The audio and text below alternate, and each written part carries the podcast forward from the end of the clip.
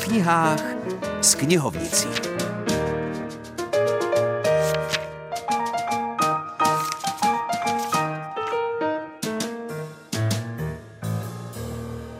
Dobrý den, je tu po týdnu opět vaše oblíbená literární rubrika a s ní redaktor Filip Černý, dnes spolu s knihovnicí Helenou Jelínkovou z Českokrumlovské knihovny.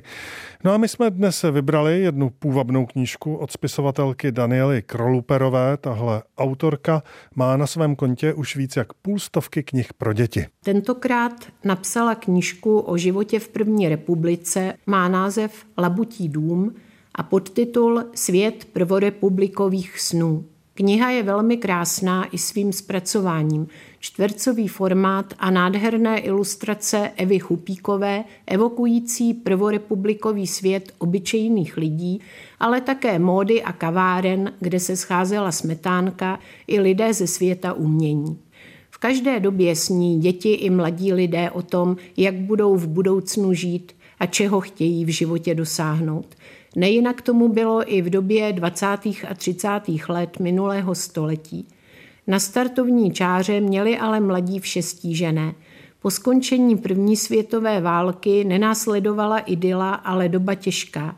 Hlavní hrdinka knihy Rézy žila sama s maminkou. Tatínek padl na bojištích války. Odchodem tatínka velmi poklesla životní úroveň rodiny. Maminka s dcerou se museli přestěhovat do malého a nemoc pěkného bytu a maminka se je snažila uživit šitím. Byla sice vyučená švadlena, ale po válce si lidi mohli dovolit leda tak přešívané oblečení. Snem Rézy bylo stát se opravdovou módní návrhářkou ve velkém salonu. Její kamarádka Madla, která byla z lepších poměrů, zase sněla o tom, že vystuduje a stane se lékařkou.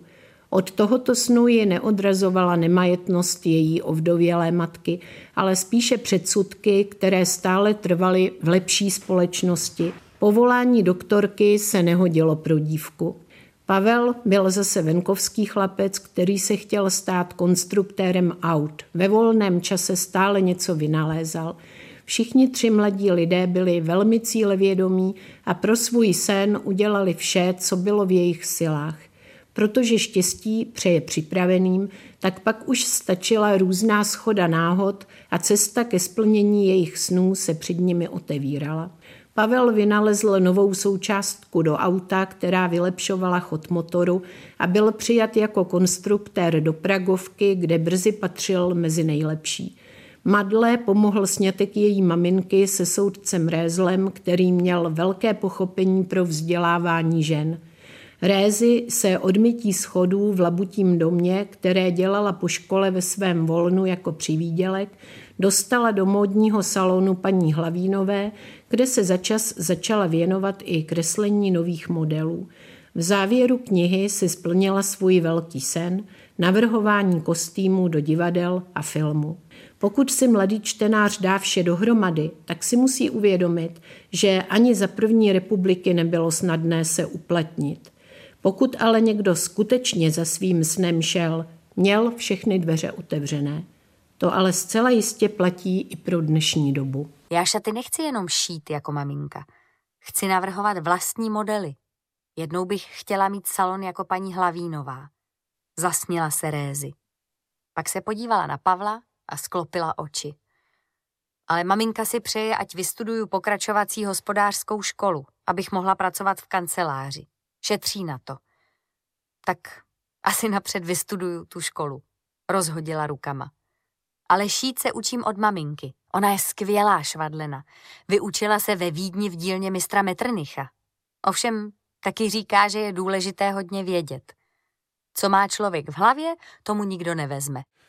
Z ukázky jste už asi pochopili, že Labutí dům Daniely Kroluperové vyšel i jako audiokniha, kterou načetla herečka Marta Isová.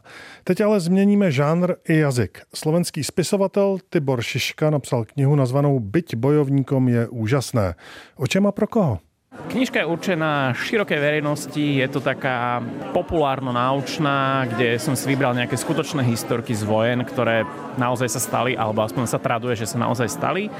a nejakým takým zábavným komiksoidnejším spôsobom som sa ich snažil popísať. Sú to všetko veci, ktoré keby ste videli vo filme, tak si poviete, že to si niekto vymyslel, to sa nemohlo stať. Uvediem príklad, je tam jeden anglický vojak, ktorý v druhej svetovej vojne bojoval s lukom, mečom a gajdami, to boli jeho jediné zbranie je tam medveď, ktorý sa stal členom armády a tak ďalej. Čiže všetko sú to také aj zábavné, aj miestami vážnejšie historky, ale teda väčšinou sú také, aby sa človek pri tom bavil. Podle čeho ste historky vybíral? Je to tak chronologicky zoradené, začíname niekde úplne v starovekom Grécku, prejdeme rýchlo stredovek, novovek a teda tým, že druhá svetová vojna bola najväčšia vojna, tak tam je tak väčšina tej knihy, možno polovička sa venuje druhej svetovej vojne a potom sa dostaneme až do vojny v Juhoslávii, kde vždy z každej je nejaká troj, štvorstranová kapitolka, nejaký zaujímavý príbeh. Historky jsou z celého světa. Kolik jich je ze Slovenska? Zo Slovenska je tam jedna, ktorá je taká československá, je tam generál Šnejdárek, a potom je tam ešte jedna československá snajperka Ludmila Jalková, ktorá vlastne bojovala na východnom fronte v druhej svetovej vojne a potom oslobodila Československo. Tibor Šiška a kniha Byť bojovníkom je úžasné. Pokud jste nerozuměli s čím, že to bojoval Angličan, když bojoval s mečom, lukom a gajdami, tak tu je malá zvuková nápověda. Mějte se hezky a naslyšenou.